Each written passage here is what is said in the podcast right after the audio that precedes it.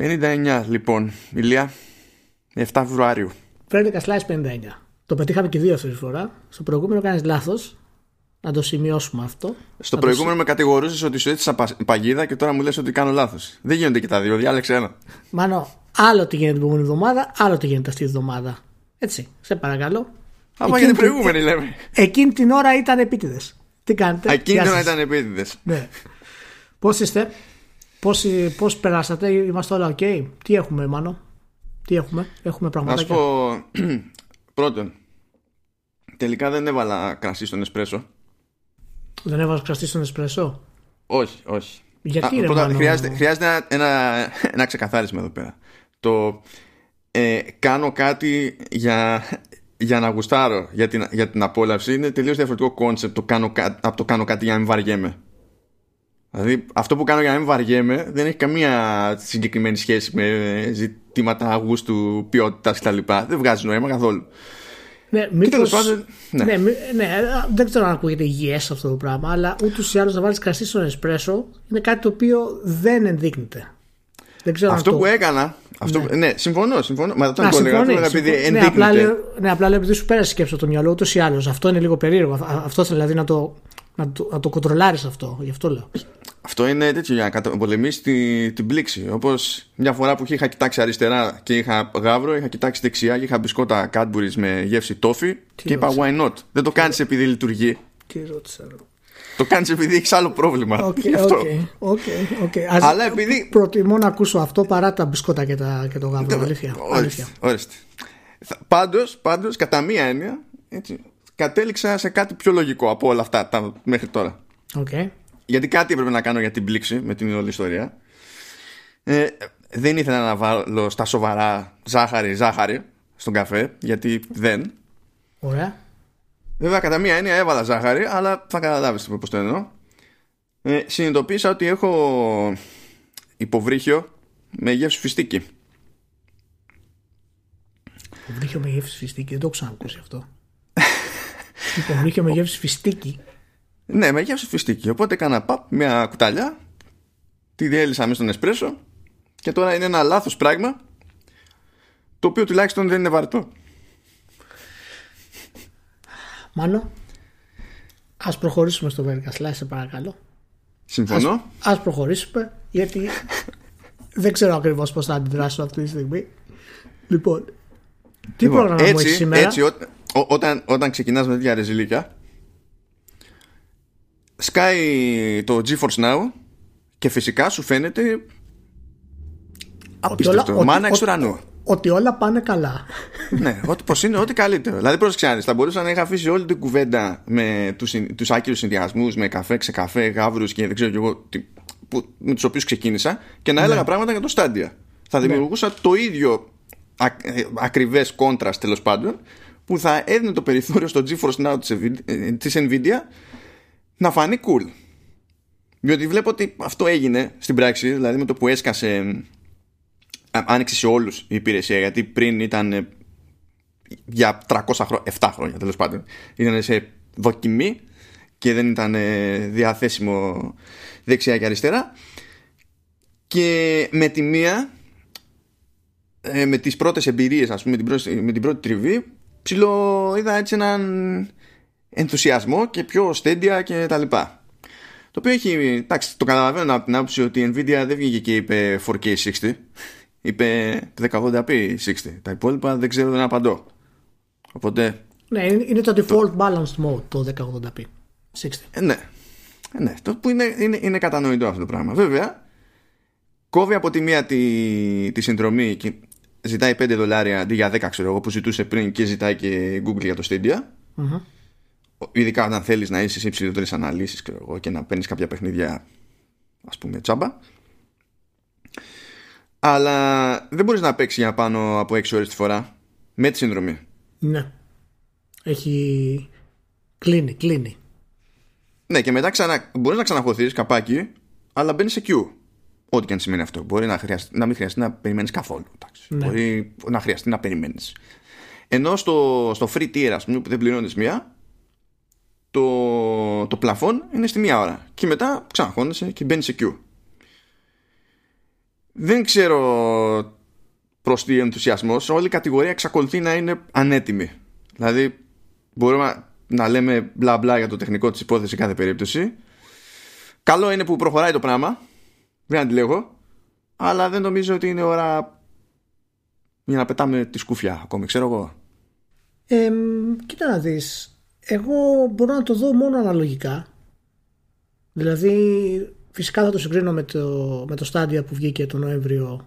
Άρα στο μεγαλύτερο βαθμό η υπηρεσία έχει πολύ καλύτερες κριτικές μέχρι τώρα και πολύ περισσότερα παιχνίδια φυσικά. Φαίνεται πολύ πιο έτοιμη, πολύ πιο άμεση, λιγότερο latency και δηλαδή είμαι ευχαριστημένος. Είναι ok. Και εγώ δεν είμαι υπέρ της ε, άποψης ότι ήρθε το μέλλον και όλα αυτά. Τα έχω δει γραμμένα αυτά, γι' αυτό τα επαναλαμβάνω. Μα και εγώ τα γραμμένα τα απόρρισα λίγο. Ε, δηλαδή, μέχρι ένα καταλαβα... σημείο φτάνει η κατανόηση. Εγώ, εγώ ξέρω τι καταλαβαίνω. Ε, εντάξει, τα τεχνικά κομμάτια αυτό το πράγμα. Δεν καταλαβαίνω, ενώ είμαι υπέρ του, αυτού του, του μοντέλου, έτσι το ξέρεις. Δηλαδή, δε, βγάλτε το hardware, δεν με ενδιαφέρει. Αλλά δεν καταλαβαίνω τη, τη διάθεση να το τρέξουμε αυτό το πράγμα. Δηλαδή. Αυτό δεν καταλαβαίνω. Είμαστε σε μια φάση αυτή τη στιγμή όπου οι επόμενες κονσόλες θα φτάσουν σε τέτοιο επίπεδο ε, τεχνικό πρώτη φορά που πραγματικά θα είναι άλλο πράγμα. Δηλαδή αν, αν οι φήμες επαληθευτούν, ας πούμε, θα δούμε τρομερά πράγματα. Θα πρέπει δηλαδή ακόμα με το που ξεκινήσαμε αυτό το πράγμα στο πι σι κατευθείαν να κάνουμε ένα jump αδιανόητο για να τρέξουμε το streaming, ας πούμε, μέσω της Nvidia. Αυτό, αυτό δεν θα γίνει ποτέ. Δηλαδή ποτέ, ενώ ξέρεις τα επόμενα δύο τρία χρόνια. Οπότε δεν καταλαβαίνω αυτό, αυτό το, την αρρωστημένη, ας πούμε, διάθεση, σε εισαγωγικά του αρρωστημένη, του τώρα ήρθε η αλλαγή των πάντων, αλλάξαν όλα. Τι αλλάζει δηλαδή με αυτό, εσύ ξέρεις να πεις. Να σου πω, ε, να, ε, ό,τι αλλάζει, αλλάζει σε πολύ συγκεκριμένα σημεία και επίπεδα στο τεχνικό. Δηλαδή αυτή τη στιγμή που μιλάμε. Τώρα από εκεί και πέρα φαντάζομαι ότι αυτή η τάση, ξέρεις, για τα μεγάλα τα λόγια, ας πούμε, πηγαίνει με την ευρύτερη νοοτροπία που υπάρχει, τουλάχιστον όταν ανοίγουν τέτοιες κουβέντες και τα media και ο κόσμος. Ξέρεις, να προσπαθούμε να βαφτίσουμε ότι το Χ είναι ο killer του Ψ, που είναι παλιά ιστορία. Ναι, απλά μου, μου κάνει εντύπωση και λίγο και σε προσωπικό επίπεδο. Ε, γιατί πραγματικά αυτός που φωνάζει και λέει υπέρ της, ε, της Nvidia αυτή τη στιγμή, που είναι ok, δεκτό, εγώ το καταλαβαίνω. Και όντως έχει δίκιο. Είναι όντως, δηλαδή, άμα το συγκρίνουμε αναλογικά, ναι, είναι, η υπηρεσία της Nvidia είναι super. Δεν το συζητάω. Αλλά ποια είναι η πιθανότητα αυτή τη στιγμή αύριο αυτός να ξεκινήσει να παίζει streaming? Δηλαδή, αυτό είναι μια υπηρεσία την οποία θα τη χρησιμοποιήσει ο παίκτης για να κάνει τι? Να παίξει στο σαλόνι του Steam αυτή τη στιγμή. Ποιο είναι το, το concept, δηλαδή. Θα πάει στο σαλόνι του να παίξει, θα βγάλει την κονσόλα του από κάτω για να τρέξει ένα παιχνίδι κατευθείαν στο σαλόνι του από το πι σι του. Αυτό είναι το, το concept της υπηρεσίας. Ε, εγώ αυτό δεν καταλαβαίνω. Γιατί προκαλεί αυτό το, αυτή τη χαρά. Δηλαδή και αυτός που είναι αυτή τη στιγμή στην υπηρεσία πάει να πει αυτή τη στιγμή θα πληρώνει πέντε ευρώ και θα μπορεί να παίξει τα παιχνίδια του εκεί και θα κάνει μόνο αυτό. Πώς είναι αυτή, ας πούμε? Ενώ για να έχουμε μεγάλη, έτσι, χαρά επί του θέματος. Ναι, δεν, αλήθεια, δεν, δεν, δεν το ξέρω. Μου, μου φαίνεται και... λίγο. Ναι. ναι. Το, και το, το δέχομαι αυτό το πράγμα, αλλά το να πεις να βάλω ένα παιχνίδι ωραίο μία φορά να το δω και τα λοιπά, να, να κάτσει κάποιος να κάνει stream επτά και δεκαπέντε και είκοσι ώρες και εκατόν πενήντα ώρες στο Witcher τρία. Καλά, δεν μιλάω σε χώρους που έχουν caps, έτσι. Αυτά είναι τελειωμένα, δεν υπάρχουν. Ε. Καλά, ναι, ό, το έχει, έχεις πεθάνει οικονομικά. Δεν, δεν υπάρχει, δηλαδή, και δεν μιλάμε τώρα για. Μιλάμε για, για την Αγγλία, παραδείγματος χάρη, που έχουν caps. Δηλαδή, οκ, okay, το καταλαβαίνω, θα βάλεις caps, αλλά θα κάνεις stream το Witcher τρία στην τηλεόραση από το πι σι σου αντί να το βάλεις στο πι σι σου και θα, για να μην πληρώσεις το bandwidth, ας πούμε. Είναι λίγο περίεργο όλο αυτό το, το concept, ενώ από την πλευρά του, του χρήστη, ξέρεις, να μας πορώσει τόσο πολύ. Ε, ναι, ναι. Μηχανικά πάντως ε, τις βάλαν τα γυαλιά της Google. Έτσι δεν είναι? Δηλαδή δεν, δεν βρίσκω κάτι και με τις επιλογές που είναι διαθέσιμες, γιατί έχουν επιλογές και για γραφικά ακόμα, individually, ξεχωριστά για κάθε.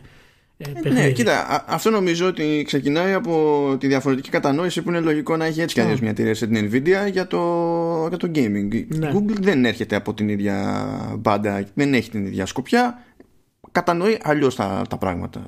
Οπότε νομίζω ότι, κοίτα, η Nvidia σαν brand δηλαδή, αν δεν ε, ξέρεις, μπόλιαζε μια υπηρεσία με, με κάποια πραγματάκια που υποδηλώνουν και μια πιο hardcore, ε, ποιος θα το κάνει? Δηλαδή Αυτό είναι το στάνταρ της, έτσι κι ναι, πάντως είναι μελετημένο. Αυτό δεν είναι απλά μια υπηρεσία που, που βγήκε. Και το λέω με σχέση με την Nvidia και την Google, γιατί η Google υποτίθεται είναι ο άρχοντας του δικτύου και όλων αυτών των πραγμάτων. Η Nvidia είναι μια εταιρεία που κάνει γραφικά κτλ. Και, αλλά έχει δουλέψει το streaming από μέσα της και με το Shield γενικά. Δηλαδή mm. η εταιρεία έχει κάνει δουλειά για να φτάσει εδώ και οι επιλογές που δίνει γενικά είναι πολύ ωραίες, ξεκάθαρες και λειτουργούν πάνω κάτω. Είδα κάποια, κάποια ειδικά βίντεο, θέλω να δω, θα την αγοράσω κιόλας, θα μπω συνδρομητής να τη δω κιόλας. Αλλά εγώ είμαι πολύ ευχαριστημένος γενικά. Δεν ξέρω τώρα ακριβώς πόσο μεγάλο είναι αυτό το βήμα και πού θα μας οδηγήσει. Είναι το μέλλον, τώρα θα δούμε γενικά. Εντάξει, έτσι κι αλλιώς είναι λίγο σπάνιο το μέλλον να έρχεται με απότομε, με μεγάλες δρασκελιές. Ναι, ναι, γι' αυτό, γι' αυτό μου φαίνονται λίγο τα, τα λόγια, ξέρεις, ότι όπ, φτάσαμε, εδώ είμαστε. Ναι, ναι, ναι, εντάξει. Αλλά εντάξει, οκ, okay, όχι, μπορούμε να είμαστε ενθουσιασμένοι, οκ. Okay. Απλά λίγο, λίγο κράτησε το τι σημαίνει. Α, α, αυτό δεν μπορεί να καταλαβαίνω εγώ ακριβώς ακόμα. Ναι, ναι, ναι. Πάμε σε κάτι άλλο έτσι ψηλό, που είναι έτσι μια σημειωσούλα. Ε, έβγαλε νούμερα η, η Valve ε, Α, για, okay. τη, για τη Steam. Mm-hmm. Ε, και κατάφερε και έσπασε το προηγούμενο της ρεκόρ για παράλληλη δραστηριότητα χρηστών. Το προηγούμενο της ήταν γύρω στα δεκαοκτώ κόμμα πέντε εκατομμύρια. δεκαοκτώ κόμμα πέντε εκατομμύρια, ναι, ναι. Και τώρα πήγε δεκαοκτώ κόμμα οκτώ.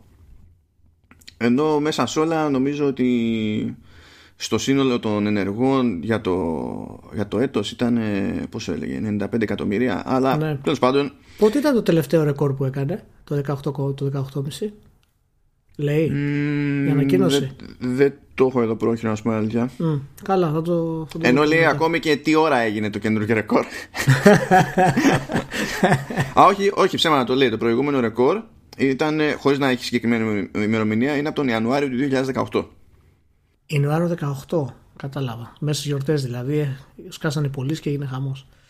Λέει εδώ μεταξύ, mm-hmm. το οποίο αυτό τώρα έχει μια σημείωση που λέει ότι ο απόλυτος αριθμός των παιχτών να, που είναι in-game, όχι in-steam, στο client, ναι, είναι ναι, in-game, ναι, ε, είναι μικρότερος. Ναι, εντάξει, δεν μου κάνει εντύπωση αυτό. Λογικό μου φαίνεται. Ε, οπότε ναι, μεν ξέρω εγώ τρέχουν Steam. Δεν ξέρω αν τσεκάρει τώρα το σύστημά τους για το αν είναι, ξέρεις, στο, στο background ή τρέχει στο προσκήνιο η εφαρμογή για να θεωρήσουν ότι είσαι ή δεν είσαι engaged. Θεωρητικά δεν πρέπει να είναι περισσότεροι αυτοί που κάνουν browsing από αυτούς που παίζουν.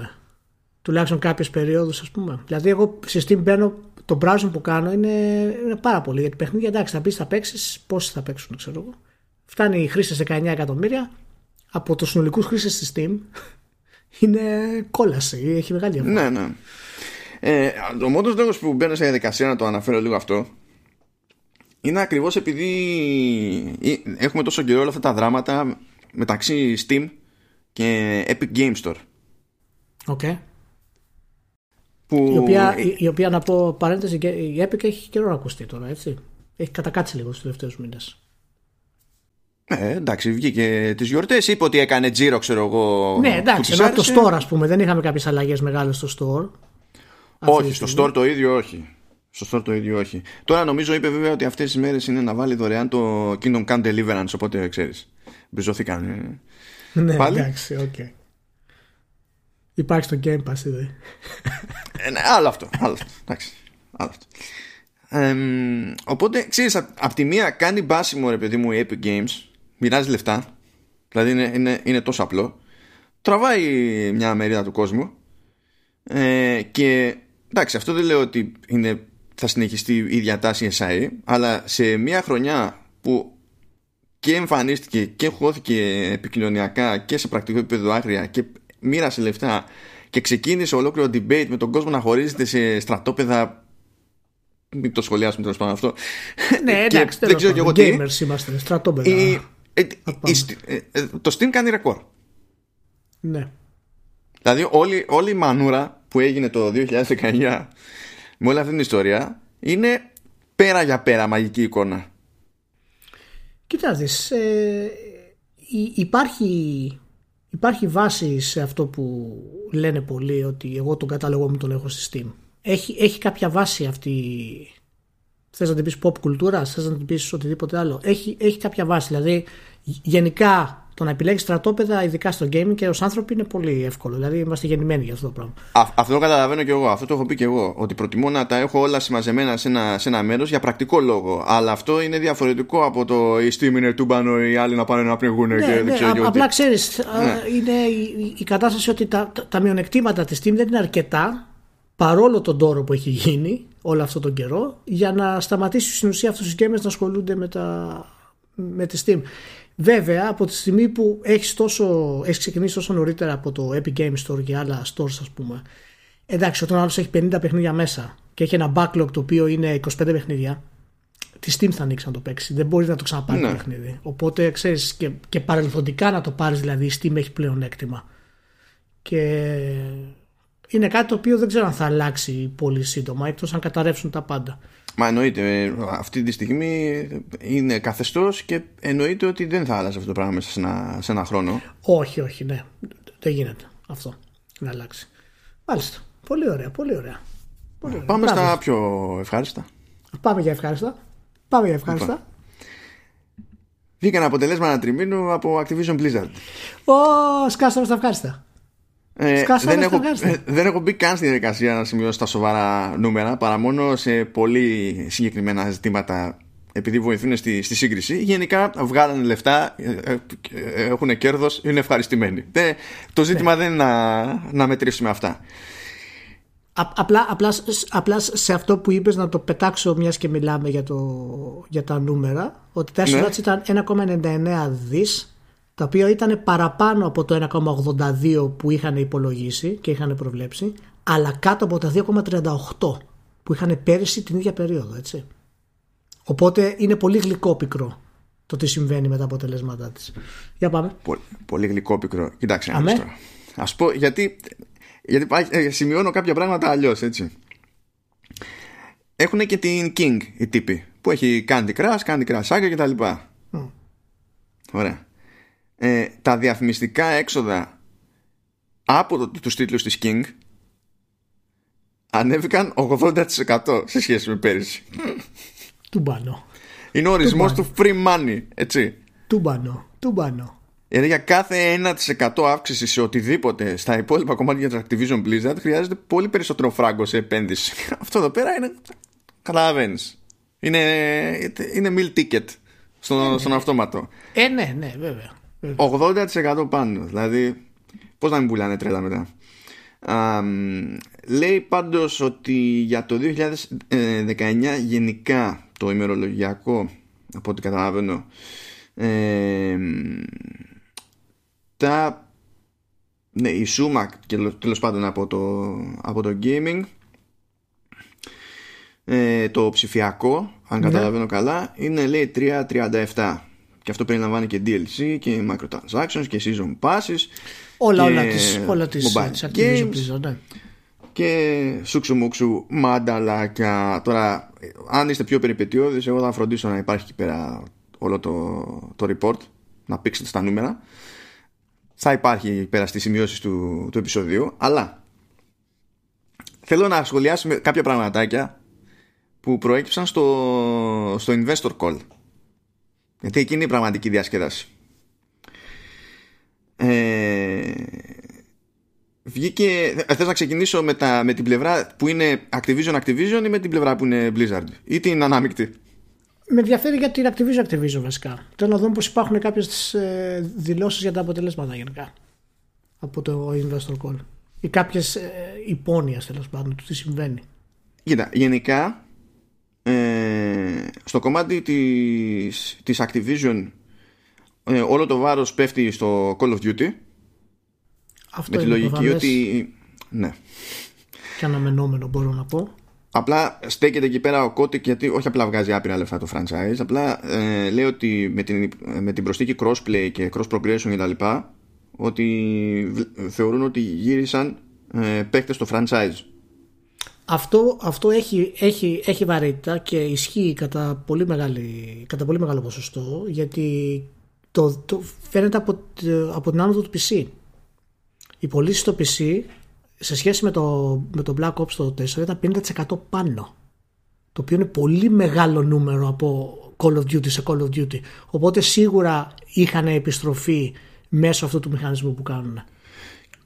Και θεωρώ ότι συνδέεται και το, με το αμέσως επόμενο πράγμα που είπε, ε, ότι πλέον με το Battle Pass ε, δεν χωρίζεται σε τμήματα η, η βάση χρηστών, που ναι. μια μερίδα έχει πρόσβαση σε κάποιο περιεχόμενο, η άλλη ναι. μερίδα έχει πρόσβαση σε άλλο περιεχόμενο και καταφέρνουν τέλος πάντων και είναι κατά μία έννοια στην ίδια φάση όλοι με το, με το Battle Pass. Μ' αρέσει πάρα πολύ η φράση increase the attach rate to new monetization systems. Πλέον μετράμε attach rate στα monetization systems. Στα, στα new monetization, έτσι. Δηλαδή, ξέρεις, ναι, ναι. τα παλιά έχουν δοκιμαστεί, είμαστε και ξέρουμε τι συμβαίνει. Με τα καινούρια έχουμε increased rate. Έχει αυξηθεί το ποσοστό. Ε, και αυτό φαίνεται από τα κάποια συγκεκριμένα νουμεράκια που δεν εμφανίζονται εύκολα. Γιατί τα in-game spending του Modern Warfare ήταν πάνω, λίγο πάνω από το αντίστοιχο της περσινής χρονιάς, στα δεκαπέντε εκατομμύρια δολάρια. Το οποίο είναι και αυτό πολύ σημαντικό, γιατί και αυτό δείχνει όντως ότι υπάρχει κόσμος ο οποίος ακόμα ανεβαίνει λίγο παραπάνω, δεν έχει χτυπήσει τα βάνη δηλαδή. Και να πούμε, ο, αυτό ήταν τα microtransactions για το franchise, δεν πάνε παραπάνω. Έχουν, ακόμα υπάρχει κόσμος που, ξέρεις, που το τραβάει. Το... Κοίτα, και έτσι κι αλλιώς είναι και σχεδόν μόνο του παίζει το Call of Duty στη, στην κατηγορία του. Ναι. Ε, Καλά, δεν είχαμε δηλαδή και σε... Battlefield στην ουσία. Αυτό θέλω να σου πω. Αλλά ναι. και όταν έχουμε το Battlefield έχει τέτοια διαχρονική αστάθεια στο τι καταφέρνει, πώς και πότε, που δεν γίνεται. Θέλει, δηλαδή, όλα καλά να τα κάνει. Θέλει χρόνια για να πει ότι φτάνω ναι, σε ένα είναι, επίπεδο. Είναι και λίγο εμπορικά. διαφορετικό το, το, το multiplayer μοντέλο του, του Battlefield. Αλλά όταν δεν υπάρχει καν στην αγορά, καταλαβαίνεις ότι ξέρεις, το Call of Duty τα σαρώνει όλα, ας πούμε. Πάντως μου κάνει εντύπωση ε, που το Call of Duty παραμένει διαχρονικά τόσο σημαντικός ε, τίτλος για, για ετήσιο τίτλο. Είναι πραγματικά κάτι που μου έχει κάνει φοβερή εντύπωση και όχι ότι με την έννοια πώς το κάνει ας πούμε, αλλά με την έννοια ότι έχει σταματήσει να ασχολείται στην ουσία με κάποια εξέλιξη της όλης κατάστασης και το τελευταίο single player που έκανε ουσιαστικά ήταν πότε ήταν ο Kevin Spacey. Αυτό πριν δύο χρόνια ήταν. Ήταν, ήταν το Advanced. Γιατί στο Black Ops το, το, το, Black Ops το τέσσερα ήταν που είχε και καλά. Μπράβο. Το, ε, τα κάτι side stories για, που ναι, λένε πέντε πράγματα stories. Για τους χαρακτήρες που έχεις στο multiplayer που ήταν γιούχο αυτό. Και αυ, α, εδώ είναι που μου κάνει εντύπωση γιατί το καταφέρνει αυτό χωρίς να μεταμορφώνεται σε Fortnite, χωρίς να μεταμορφώνεται σε πι γιου μπι τζι. Προσπαθεί να βρει κάτι να κάνει στο single player. Και φέτος το single player παραδείγματος χάρη θεωρείται ιδιαίτερα καλό. Ναι, ναι, ναι.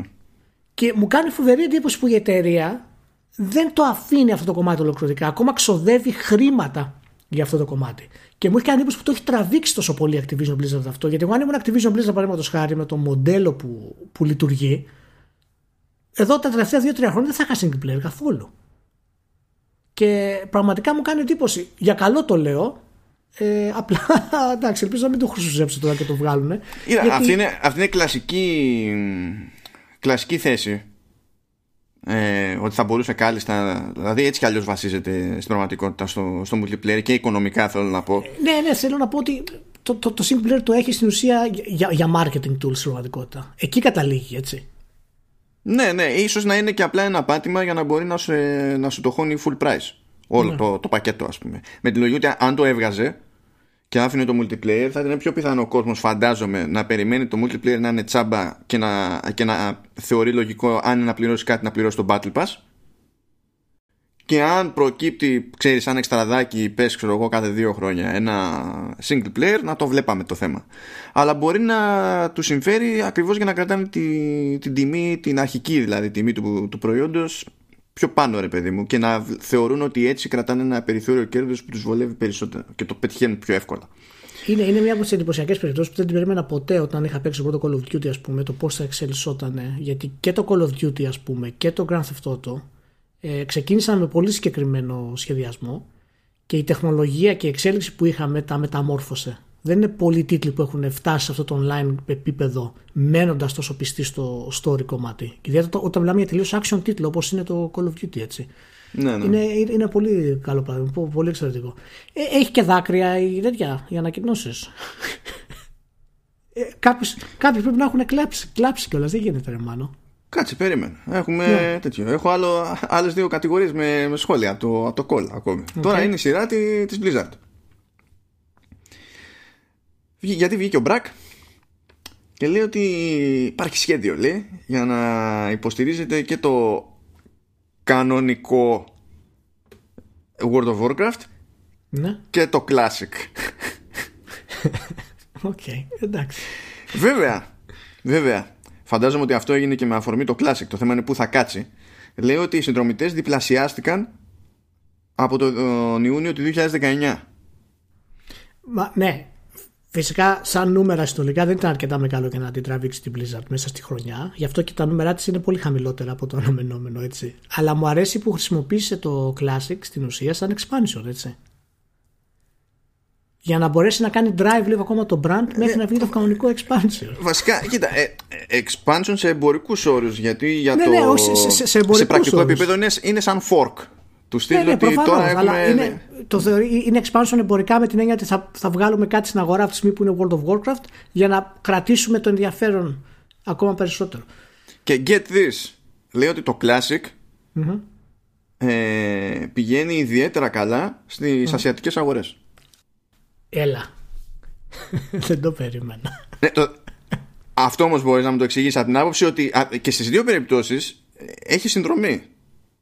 Δηλαδή δεν είναι ότι το ένα είναι free to play και λες εντάξει ξέρω εγώ. Δεν, έχουμε, δεν έχουμε φτάσει στο όριο που λέμε ότι οι Ασιάτες παίζουν τα πάντα όλη τη μέρα. Δεν μπορώ να πούμε απλά αυτό για να τελειώσει η ανάλυση. Δεν ξέρω, δεν ξέρω αλήθεια. Δεν ξέρω. Δηλαδή δεν μπορώ να, να καταλάβω κάτι άλλο. Δηλαδή άμα δεις τα attachment rates που έχουν στα παιχνίδια και στα online παιχνίδια. Είναι, είναι πέρα από κάθε λογική. Δεν έχει, δεν ξέρω τι τους κάνει drive τόσο πολύ. Μπορεί να είναι η καθημερινή τους δυστυχία, η φτώχεια ή δεν ξέρω εγώ τι είναι.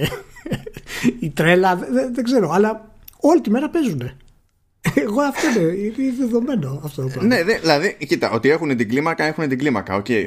Απλά ένα, μια τέτοια περίπτωση όντως δεν την καταλαβαίνω. Δηλαδή μπορώ ναι. να καταλάβω γιατί το, το Diablo Immortal έχει θέση στην ασιατική αγορά, άσχετα με το ναι. πώς το παίρνει η δυτική αγορά.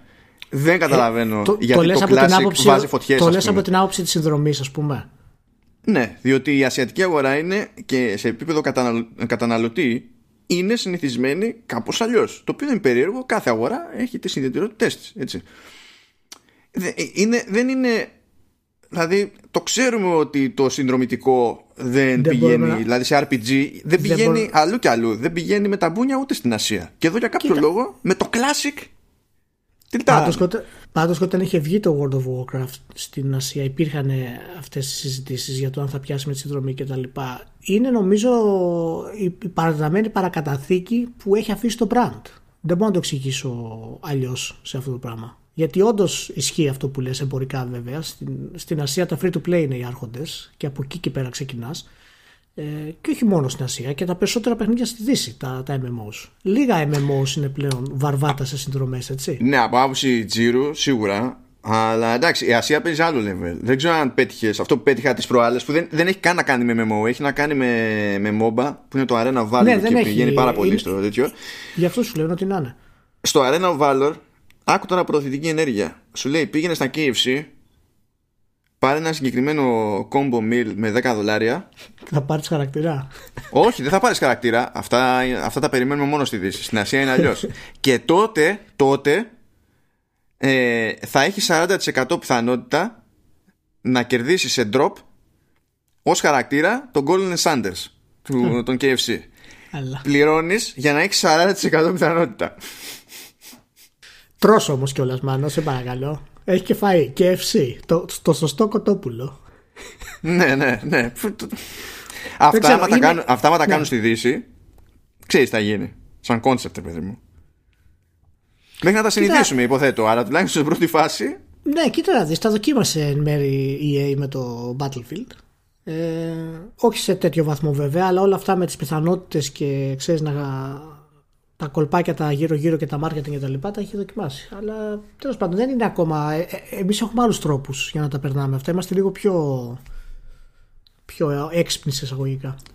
Ε, και ακριβώς επειδή είμαστε έτσι έξυπνοι, ε, χαρήκαμε και το διαδώσαμε. Βγήκε ως συγκλονιστική είδηση η δήλωση της Blizzard ότι ακούμε το feedback για το Warcraft τρία Reforged και okay. θα φροντίσουμε να αντιμετωπίσουμε τα ζητήματα. Ας, το ακούμε πώς. το feedback. Το ακούμε δεν το feedback. Το... Γιατί δεν το... Ναι, για πες. Yeah, το ακούμε το feedback.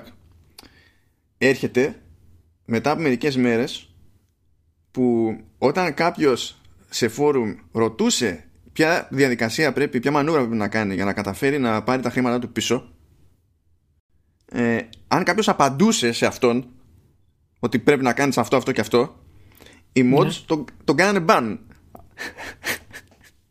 Αυτόν που απαντούσε για να βοηθήσει. Ε, τώρα δεν, δεν ξέρω πού να το πιάσω αυτό, να σου πω την αλήθεια. Το μόνο σίγουρο είναι ότι ό,τι είχαν παρουσιάσει για το Reforge δεν ίσχυσε. Και αν κάποιος θελήσει στην ουσία να τους κυνηγήσει για αυτό το πράγμα, να δημιουργήσει ένα θέμα, θα μπορούσε, γιατί όντως κάνανε false advertisement. Δηλαδή η... τα κινηματογραφικά cutscenes που είχαν δείξει, η αλλαγή των προοπτικών, ας πούμε, στους χαρακτήρες και όλα αυτά που είχαν δημιουργήσει άλλο, ε, ξέρεις, άλλη πόρωση στους παίχτες για να το κάνουν pre-order και τα λοιπά, δεν υπάρχουν. Και η εξήγηση της Blizzard μετά ήταν ότι θέλαμε να μείνουν πιο κοντά στο κλασικό. Έτσι, αλλά για να το πουλήσουν να βγουν τα pre-orders, είχαν δείξει κάποια φοβερά νέα cutscenes με την κάμερα να κινείται στους χαρακτήρες και να, να θυμίζουν στην ουσία World of Warcraft σε αυτό το πράγμα. Αλλά μετά αποφάσισαν ότι θέλουν να μείνουν κοντά στο κλασικό. Βέβαια, το να θέλουν να μείνουν κοντά στο κλασικό σημαίνει ότι κάνουν ολική αλλαγή στους μηχανισμούς του κλασικού. Οπότε παράλληλα σου απαγορεύουν να επιστρέψεις στο παλιό κλασικό να το παίξεις. Οπότε το, το επιχείρημα θέλω να είμαι κοντά στο κλασικό δεν καταλαβαίνω τι σημαίνει. Από όπου να το πιάσω δεν μπορώ να βρω άκρη τι σημαίνει αυτό το πράγμα. Και προφανώς είπε ο... η Blizzard, δεν θυμάμαι αν το έχει πει και ο, ο Μπρακ, ότι ετοιμάζουμε ένα νέο μεγάλο patch, λέει, για το, για το Warcraft. Οκ, okay, να σου πω, και γιατί βγάζεις τη δυνατότητα να επιστρέψει ο άλλος στο Classic, στο λανσάρισμα? Ποια είναι η λογική σε αυτή? Ε, εγώ δεν το καταλαβαίνω αυτό το πράγμα. Πήγε ο άλλος, πήρε το Reforged, σου έδωσε τα χρήματά του, πήρε και το δωράκι του στο WoW, μπαίνει μέσα, παίζει το Reforged και βλέπει ότι δεν του αρέσει. Γαμώτο, μαλακία. Θα επιστρέψω πίσω. Πάει να παίξει το Classic που το έχει αγοράσει και δεν μπορεί. Έχει αλλάξει. Έχεις κάποια εξήγηση γι' αυτό? Έχεις κάποια εξήγηση γι' αυτό? Κοίτα, αυτό φαντάζομαι ότι είναι περισσότερο πρακτικό ζήτημα. Ναι. Ε, όχι μόνο πρακτικό ζήτημα, αλλά είναι και πρακτικό ζήτημα. Με το να το εξαφανίσεις πλήρως το, το Classic, έχεις ένα πράγμα λιγότερο που θέλει τεχνική υποστήριξη. Όχι, όχι, δεν να το εξαφανίσεις. Γιατί δεν με αφήνεις να το παίξω? Όχι, άλλο λέω, άλλο λέω. Άμα το, άμα το, λέω αν δεν το εξαφανίσεις και το αφήσεις εκεί για να μπορείς εσύ να το παίξεις. Ναι. Ε, είναι άλλο ένα προϊόν που σε κάποιο βαθμό θέλει μια χύψη συντήρηση. Αυτό για οικονομικούς λόγους δεν το γουστάρει. Όποιος μπορεί να το γλιτώσει, το, το γλιτώνει. Ταυτόχρονα βέβαια, γι' αυτό λέω ότι εν μέρει είναι το πρακτικό του ζητήματος, προφανώς θέλουν, ξέρεις, να σε σπρώξουν και σε συγκεκριμένη μπάντα. Σου λέει από το Reforged έχουμε την ελπίδα να βγάλουμε κάνα φράγκο της προκοπής. Πρέπει να Κοιτάς, τονωθήσουμε ε, τον άλλον προς τα εκεί. Ε, εγώ δεν πείθομαι ιδιαίτερα με το οικονομικό επιχείρημα, να σου πω την αλήθεια. Καταλαβαίνω τι λες. Δεν πείθομαι εκατό τοις εκατό. Πρώτον, για το Warcraft τρία τρέχει απίστευτα όλα αυτά τα χρόνια και έχει υποστηριχτεί από την Blizzard. Πριν ένα χρόνο βγήκε patch, ας πούμε, μεγάλο για το Warcraft τρία. Έχει μεγάλη κοινότητα. Custom maps, γίνεται χαμός. Δηλαδή, οκ. Okay. Αλλά. Το, αυτό το επιχείρημα που λες έχει, έχει, έχει νόημα αν το πιάσουμε με τη λογική ότι επειδή θέλω να πάρω όλο το άι πι δικό μου και θέλω να μου ανήκουν όλοι οι χάρτες, γιατί κάτι σκέφτομαι να κάνω με αυτό οικονομικά. Ναι, είναι και αυτό. Ναι. Ε, εμένα μου φαίνεται περισσότερο, γιατί ξέρεις, με το που βγήκε, ε, ναι μεν θα γλιτώσει αυτό που λες, αλλά μπλοκάρει όλο το access που έχει στο Warcraft τρία το κλασικό, παίρνει όλους τους χάρτες, τα πάντα τα διαλύει, τα εξαφανίζει και πλέον τους ανήκουν όλα. Και ποιος ξέρει τι θα κάνει με αυτό το πράγμα, και προσπαθεί να, να σπρώξει όλους τους παίχτες προς τα εκεί. Εγώ, εγώ δεν καταλαβαίνω τι κάνει η εταιρεία πλέον, η Blizzard. Αλήθεια σου λέω. Δεν, δεν καταλαβαίνω τι κάνει. Αυτά τα πράγματα, δηλαδή, τι να σου πω, αυτά θυμίζουν η ι έι στη χειρότερη της. Αλήθεια. Ωραία. Να δούμε αν μπορώ να βοηθήσω. Για βοήθησε λίγο. Ε, Συνέχισε ο Bobby Kotick mm-hmm. και λέει ότι οι ρίζες της Blizzard είναι στο πι σι, όπως ξέρουν oh. όλοι, όλοι οι παίκτες του, του Diablo στο Switch okay. ε, και όχι μόνο. Και λέει το, η αγορά του mobile για εμάς είναι ένας τρόπος να τραβήξουμε παίκτες και τα λοιπά που συνήθως δεν πιάνουμε. Εντάξει, αυτό είναι κατανοητό. Ανοίγεις ένα brand. Λέει, γενικά πάντως θα συνεχίσουμε να εστιάζουμε σε πι σι και, και κονσόλες. Ωραία, εντάξει. Εντάξει, και αυτό έχει δεκτό, μια εντάξει. Και αυτό δεκτό, εντάξει. Μετά έχει, έχει μια διευκρίνηση που γέλαγα, θα καταλάβεις γιατί γέλαγα, ε, που λέει ότι σκοπεύουν να ασχοληθούν με, με remasters και τέτοια. Ε, Αφού όταν, τα πήγαν τόσο όταν, καλά με όταν, το Crash. Όταν εγώ τα λέω με κράζεται. Λοιπόν, για πες. Τι να τα λες, μα να σου πω κάτι. Πριν δεν το, δεν το πολύ κάνανε, η αλήθεια είναι. Και το πρόβλημά τους για μένα είναι ότι, να βλέπεις, και όσο ασχοληθήκανε, ασχοληθήκανε ξέρω εγώ με το, με το να κάνανε το Modern Warfare, το πρωτότυπο. Ναι. Το, το, το, το τέσσερα δηλαδή. Ναι. Τα σημαντικά που κάνανε, που είχαν περισσότερη λογική, που ήταν περισσότερο remake στην πραγματικότητα, ήταν τα Crash. Αλλά το θέμα είναι ότι τα Crash, που δεν ήταν άσχημα έτσι όπως κατέληξαν, δεν τα πίστεψαν ποτέ και γι' αυτό είχαν πρόβλημα διαθεσιμότητας στην αγορά για μεγάλο χρονικό διάστημα. Δεν πίστεψε ποτέ η Activision ότι θα έπιανε αυτό το πράγμα. Εγώ αυτό είναι που δεν καταλαβαίνω, που δεν μπορούσαν να καταλάβουν ούτε ότι το Crash θα περπάταγε με το χαμό και το hype έτοιμο, όταν δεν υπήρχε λόγος σαφής να είναι χαϊπαρισμένος ο κόσμος για Crash σε οποιαδήποτε μορφή. Α, α, αυτό μάλλον ε, δίνει βαρύτητα στο επιχείρημα που σου είπα πριν, ότι δεν καταλαβαίνω τι κάνει η εταιρεία πραγματικά. Δηλαδή ούτε αυτό το καταλαβαίνω πλέον, αυτό το πράγμα. Και βρήκανε και, και είναι... assets εντωμεταξύ ότι ετοιμάζει τίτλο Crash για mobile. Εντάξει, ναι, εντάξει, ναι, μα προφανώς, προφανώς. Όπως έγινε και με το Diablo Immortal στην ουσία. Και η όλη αυτή η κατάσταση Blizzard μου κάνει εντύπωση, γιατί λέει θέλω να κοιτάξω για τα remaster λίγο, να δω τι θα γίνει. Και στην ουσία remasters κάνει. Ούτως ή άλλως. Έκανε το World of Warcraft το Classic, έκανε το Warcraft τρία Reforged. Να μην μιλήσω για το gameplay του WoW από το Wrath of the Lich King και μετά. Να μην μιλήσω για το Diablo το τρία και το, τους μηχανισμούς του. Δηλαδή, εάν εξαιρέσεις το Overwatch, και τα έχουμε ξαναμπεί, έτσι, και το Hearthstone, κάνεις remasters. Και το Hearthstone στην ουσία είναι αυτό που είναι, δεν θα αλλάξει τώρα ούτως ή άλλως το παιχνίδι. Και το Overwatch περιμένουμε το... το νούμερο δύο, ας πούμε. Τίποτα άλλο δεν κάνει. Και βλέπουμε τώρα αρχίζουν και πέφτουν όλα, όλα αυτά πάνω στην Blizzard, με όλες αυτές οι επιλογές. Γιατί αυτό συμβαίνει όταν δεν έχεις νέα προϊόντα.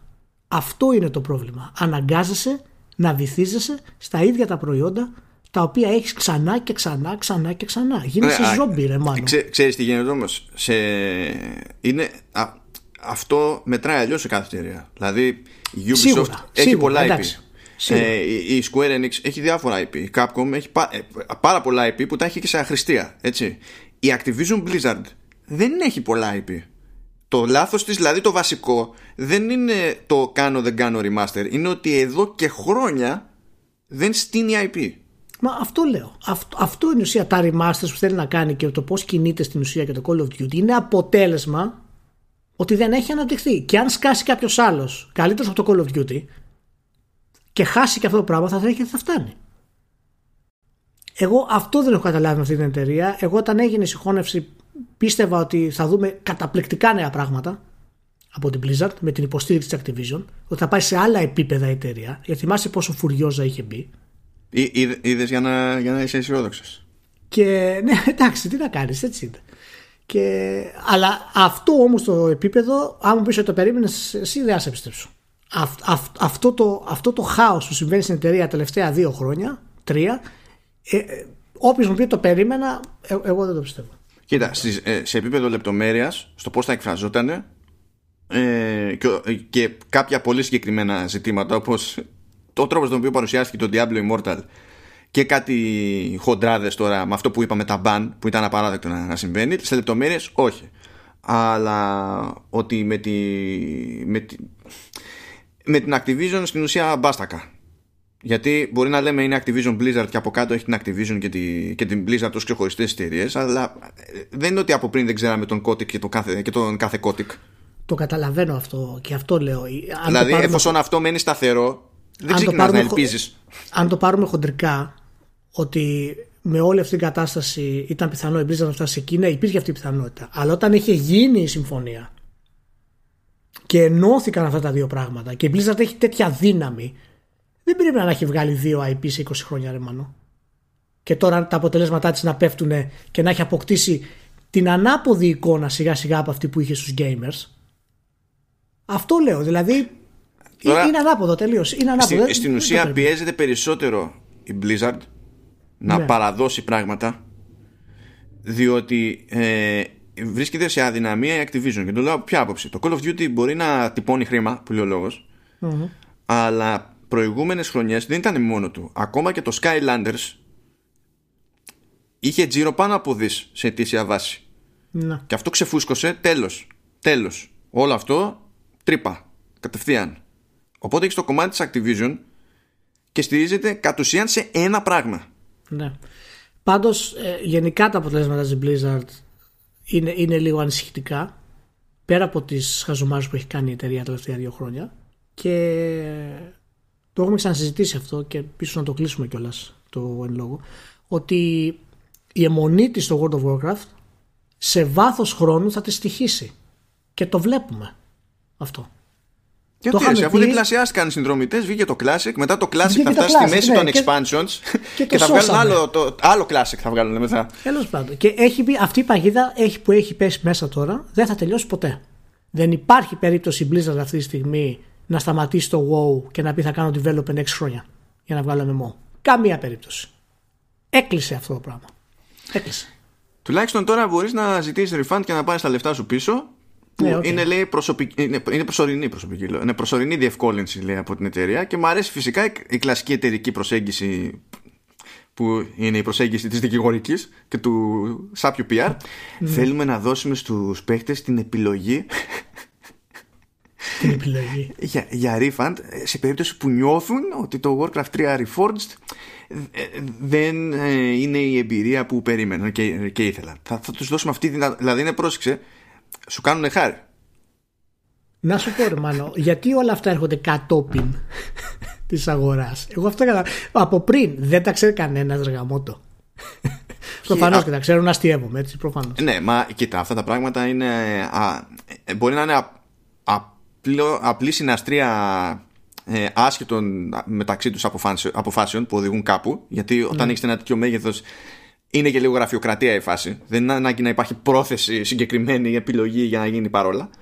Αλλά χρειάζεται, τουλάχιστον για κάποια από όλα αυτά, χρειάζεται και ένα επίπεδο ύβριος. Δηλαδή, εντάξει. Και όταν έχεις μάθει να έχεις την ισχύ που έχεις, ε, όποιος και να είσαι, είναι πιο εύκολο να γλιστρήσεις προς τα εκεί που δεν πρέπει. Είναι. Ε, δυστυχώς είναι ανθρώπινο. Τι να κάνουμε. Τέλος πάντων, ας δούμε πώς θα πάει η χρονιά, πώς θα κλείσει γενικά το οικονομικό. Ε... Και πότε θα γίνουν οι επόμενες ανακοινώσεις, δηλαδή το κάτι χειροπιαστό για το Diablo θέλω να δω ακριβώς που θα πάει αυτή η κατάσταση. Γιατί είναι το μεγάλο τους χαρτί αυτή τη στιγμή. Το Overwatch δύο δεν θα βγει σύντομα. Και το Diablo τέσσερα είναι το πιο κοντινό. Και θέλω να δω τι, τι μοντέλο θα έχουν επιχειρηματικό και πώς θα το λανσάρουν. Για το Diablo Immortal δεν έχουν καμία ανησυχία. Το καταλαβαίνεις. Θα σαρώσει τα πάντα. Δεν υπάρχει. Το, α, μιας, τώρα θα το ξεχνάγαμε αυτό. Ε, να πούμε τουλάχιστον για τη μεταγραφή που, που κάνανε. Που έφυγε ο Ροντ Φέργκινσον από ναι. την Coalition που κουμαντάριζε εδώ, εδώ και χρόνια το Gears of War. Αυτό έχει σύνδεση. Να το συνδέσουμε και με το. Και με το ναι. Cliff. Ναι. Και πήγε, στο, πήγε στην Blizzard για να. Στην ουσία να σπρώξει το, το Diablo. Βέβαια δεν ξέρω τι νόημα έχει αυτό για το τρέχον Diablo που είναι στα, στα σκαριά, εκτός αν είναι κλασική περίπτωση, το ανακοινώσαμε και ναι. σε είκοσι χρόνια από τώρα θα είναι έτοιμο, τότε θα έχει, τότε θα πιάσει τόπο ο, ο Ferguson. Αλλά φαντάζομαι, φαντάζομαι, ελπίζω το σκεπτικό πίσω από τη συγκεκριμένη μεταγραφή να έχει να κάνει με το ότι ο Ferguson έχει δείξει ήδη μία φορά να παραλαμβάνει ένα franchise και να μην το κάνει μαντάρα σε πρώτη φάση. Κοίτα, είναι φανερό ότι η Blizzard χρειάζεται άτομα. Χρειάζεται leaders, αρχηγούς. Χρειάζεται κάποιον να πάρει τα ενία. Δηλαδή μετά την αποχώρηση του Μόρχαιμ και μετά τη... επίσης του χαρισματικού του Ben Brod ε, για το, από το Hearthstone, χρειάζεται ανθρώπους να αναλάβουν τα πράγματα. Κάποιον δηλαδή να, να εμπνεύσει τον κόσμο, γιατί η κατάσταση είναι τραγική. Συγγνώμη, άσχετο εμβόλιο, ναι. εμβόλυμο σχόλιο. Εμβόλιο, τι λέω σήμερα. Τελικά δεν πιστεύω να κρασίσει τον καφέ. Εμβόλιο σχόλιο. Ναι, ε, ο Μπρόντερ γαμώ τα παιδιά. Ναι. Αλήθεια, επειδή έχει τύχει να κάνω διάφορες συνεντεύξεις με, με Blizzard, είναι ο μόνος που στη συζήτηση δεν είναι ρομπότ. Ο μόνος που έχω τύχει και δεν ήταν ρομπότ. Mm. Όχι, όχι, ήταν εξαιρετικός. Είναι εξαιρετικός ο άνθρωπος, καλά είναι. Και είναι φανερή για μένα αυτή η κίνηση που, που θέλει να κάνει η Blizzard. Θέλει να φέρει κάποιον ο οποίος ξέρει από μεγάλα franchises, έχει ολοκληρώσει παιχνίδια, τα έχει βγάλει στο απόλυτο σωστό επίπεδο και να προχωρήσει την όλη κατάσταση του Diablo. Τώρα θα μου πεις τι σημαίνει αυτό, τι θέλει να κάνει, δεν ξέρω. Γιατί ο Ferguson δεν έρχεται από background ούτε microtransactions, ούτε από τέτοιους μηχανισμούς, ούτε από διάφορα. Εντάξει, ο Gears of War έχει κάνει. Και η αλήθεια είναι ότι και στο τέσσερα και στο πέντε υποτίθεται ότι έχεις κάποια από τα καλά παραδείγματα του, του αθλήματος. Ναι, αλλά δεν, δεν ασχολείται κανένας με αυτά μόλι με το στο Gears of War. Όλοι ασχολούνται με τα υπεργραφικά του, το solid gameplay και ναι, τα λοιπά. Ναι, ισχύει, ε, θέλω ναι. να πω, δεν έγινε ξέρεις, μεγάλος ντόρος ας πούμε, για, κάτι, για κάτι τέτοιο. Οπότε θέλω να πιστεύω ότι είναι και μια κίνηση. Ξέρεις, θέλω να δείξουμε ότι ίσως να ξεκινήσουμε να αλλάξουμε κάποια πράγματα. Το οποίο δεν το πιστεύω πλέον. Ίσως να νομίζουν ότι το κάνουν. Ναι, άμα δεν το δω πλέον να γίνει, δεν πρόκειται να το πιστέψω. Γιατί την καλή πίστη που είχα στην Blizzard γενικά έχει σιγά σιγά ξέρεις. Διαλυθεί. Ε, ας περάσουμε σε άλλα πράγματα που δεν θα μπορείς να πιστεύεις. Mm-hmm. Λοιπόν, βγαίνει η Ubisoft. Τι να κάνει, κακόμπιρα. Μείωση οικονομικών μεγεθών, μείωση τζίρου είκοσι έξι τοις εκατό. Λογικό, γιατί όλα τα μεγάλα αναβλήθηκαν. Εντάξει, δεν πειράζει, δεν χάθηκε ο κόσμος. Και βγαίνει και λέει λοιπόν ότι ε, μεταξύ Οκτωβρίου και Δεκεμβρίου δύο χιλιάδες είκοσι έχει να κυκλοφορήσει πέντε τίτλους τριπλ έι. Mm-hmm. Ενθουσιάζονται όλοι. Πέντε τίτλοι, τριπλ έι. Ξεχάσανε ότι πήραν αναβολή τα πάντα. Πριν. Ήταν δύο που ετοιμαζόντουσαν, συν τρεις αυτοί που μεταφέρθηκαν. Ναι, και γίνανε, ναι. Και γίνανε πέντε. Ναι. Εν τω μεταξύ, άφα, καμία αναφορά στο Beyond Good and Evil. Καμία, καμία αναφορά ναι. Οπουδήποτε. Ε, ας το θεωρήσουμε πλέον σίγουρο για τη νέα γενιά. Και ούτε καν στην αρχή, έτσι. Ναι. Α, συγγνώμη γιατί το είπα λάθος. Άκυρο. Τρεις τίτλοι θα βγουν μεταξύ Οκτωβρίου και Δεκεμβρίου δύο χιλιάδες είκοσι που θα είναι μεγάλες παραγωγές και άλλοι δύο θα βγουν στο πρώτο τρίμηνο του δύο χιλιάδες είκοσι ένα. Mm-hmm. ε, αλλά τέλος πάντων ξέρεις ενθουσιασμός ο, θα σκάσουν τιτλάρες και μεγάλες παραγωγές και back to back κτλ. Αλλά ε, παιδιά, το, το ένα είναι το Watch Dogs Legion. Το άλλο είναι το Rainbow Six Quarantine. Το τρίτο είναι το Gods and Monsters. Ε, από τα άλλα δύο που μένουν είναι το Assassin's Creed και έχουμε ένα θεωρητικό ερωτηματικό για το οποίο είναι το πέμπτο. Το οποίο δεν είναι το Just Dance γιατί ούτε η ίδια η εταιρεία δεν το θεωρεί τριπλ έι στις αναφορές της. Οπότε δεν θα, πούμε, ναι. δεν θα τα μπλέξουμε πολύ.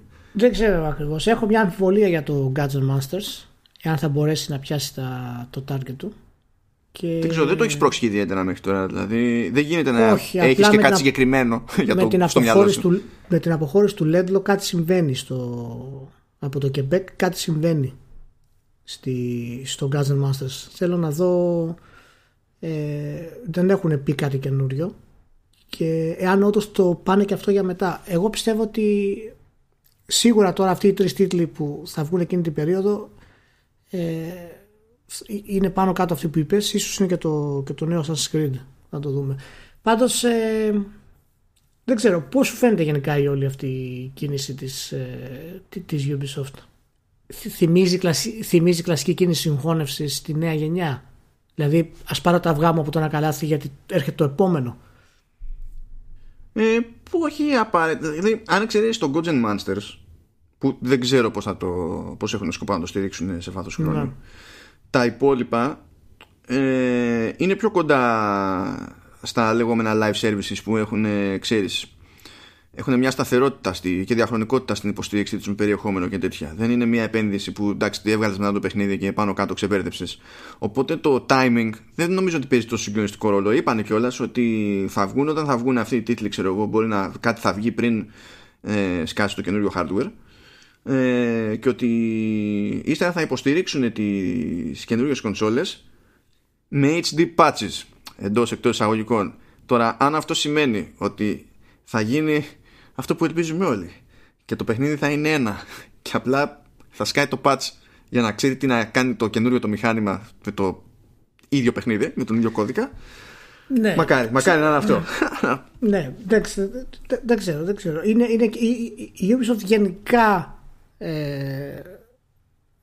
αυτές τις κινήσεις που κάνει φαίνεται ότι για μένα περισσότερο ότι ετοιμάζεται να κάνει κάτι, ξέρεις, ένα μεγάλο μπαμ, να χτίσει λίγο την όλη κατάσταση, αλλά έχει το ίδιο πρόβλημα που έχει και η σι ντι Projekt με το Cyberpunk στην ουσία.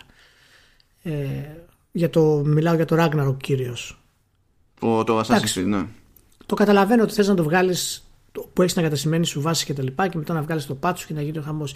Δεν μπορείς να κρατήσεις τουλάχιστον ένα μεγάλο franchise να λανσάρεις τη νέα γενιά? Δεν θα ήταν καλύτερη επιλογή αυτή από το να μου έχεις τα Rainbow Six, το οποίο τρέχει ούτως ή άλλως, δηλαδή και, και να μην κάνεις κανένα update, έχει φανατικό κοινό. Μου βγάζεις άρον άρον το Breakpoint, το οποίο ήταν σε κάκιστη κατάσταση και προσπαθείς από το να το, το, το διορθώσεις και σε ένα χρόνο θα έχουμε τις, τις νέες γενιές. Δεν μπορείς να κάνεις ένα, ένα κράτη, ας πούμε, σε αυτό το πράγμα. Καλά, αυτό τώρα είναι σύνθετο. Διότι τα λέγαμε την προηγούμενη φορά ότι έγιναν αλλαγές στο λεγόμενο editorial team που δεν ξέρουμε σε τι μεταφράζονται και το, το μόνο που είναι σίγουρο είναι ότι δεν πρόκειται να το μάθουμε σύντομα. Γιατί αν γίνεται μια τέτοια αλλαγή τώρα, ε, θα επηρεάσει παραγωγές που θα δούμε πολύ αργότερα. Όχι αυτές που τρέχουν ε, τόσα χρόνια. Αυτό είναι σίγουρο. Απλά επειδή και οι πωλήσεις γενικά της Ubisoft είναι OK, αλλά δεν έχουν ε, εντυπωσιάσει. Αυτή, μέχρι τώρα, αυτή, αυτή τη στιγμή. Ε, για μένα πρέπει να. Ήρθε καιρό να επικεντρωθεί ένα από τις δύο μεγάλα franchise να τα πει: παιδιά, stop. Πάμε για τη νέα γενιά κατευθείαν. Και αν, αν παίζουν και στα επόμενα μηχανήματα, είναι OK. Εντάξει, μπορεί να το έχει υπολογίσει, ρε παιδί μου, και να πει ότι εντάξει, όταν, όταν θα ρολάρει η νέα γενιά, θα βγάλουμε καινούργιο πίσω από Πέρσια, που θα είναι μόνο στη νέα γενιά. Ναι. Λοιπόν, πώς ξαναδείς τώρα τι έχει να γίνει. Α, εκτός, εκτός, αν έχουν περάσει χρόνια και έχει περάσει λίγο η μπογιά του, έτσι. Εκτός αν κάνει remake το Sands of Time. Δεν... για να ρολάει. μπορείς, μπορείς σε παρακαλώ να έχεις λίγο σεβασμό? Να έχεις λίγο σεβασμό, σε παρακαλώ. Στο, στο Sands of Time. Ο, να έχεις σεβασμό ποια παιχνίδια είναι remake και ποια δεν είναι. Λοιπόν, ποια θα θεωρούνται remake και ποια όχι. Αυτά που λέω εγώ μόνο είναι remake. Α, α, δηλαδή αν ήταν... Κατα... Χαντακώνεσαι μόνος τώρα, έτσι. Εγώ μόνος, δεν χρειάζεται άλλη προσπάθεια. Δηλαδή στην ουσία μας προειδοποιείς ότι άμα πούνε για remake του Sands of Time, επειδή το Sands of Time είναι το Sands of Time, δεν θα μετράει, θα είναι στο Zelda. Λοιπόν, όχι, όχι. Ας αστείευομαι.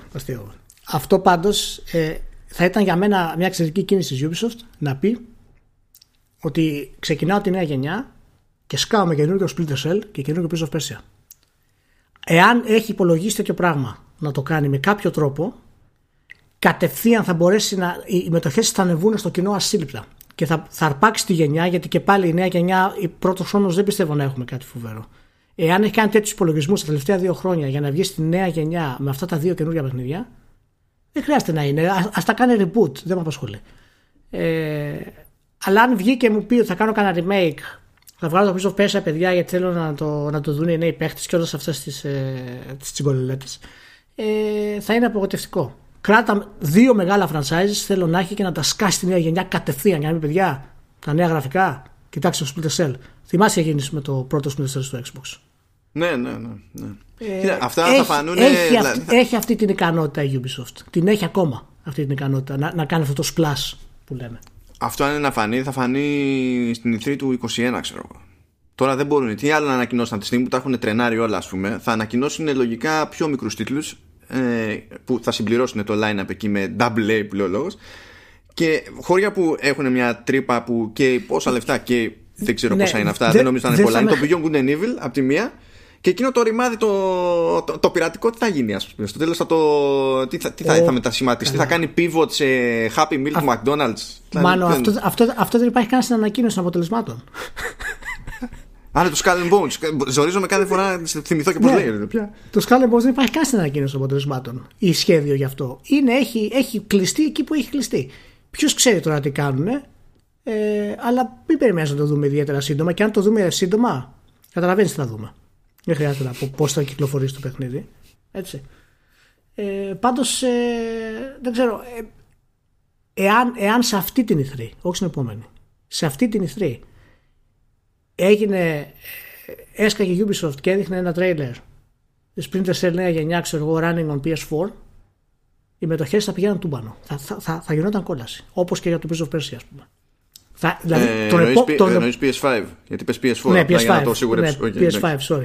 Ε, και όλο τον επόμενο χρόνο θα έτρεχε σε αυτό το hype. Ό,τι και αν έκανε για τον επόμενο χρόνο θα ήταν super. Με το που έσκαγε αυτό. Πι- πιστεύω ότι ήρθε ο καιρός αυτά τα δύο franchise να επιστρέψουν με τον ένα ή τον άλλο τρόπο. Να σου πω πάντως ότι για το πρώτο τρίμηνο του είκοσι είκοσι, που στην ουσία έχει mm-hmm. φύγει ο πρώτος μήνας, πάει. Ξε... ναι, ξεκινάει το Gear φορ στο For Honor.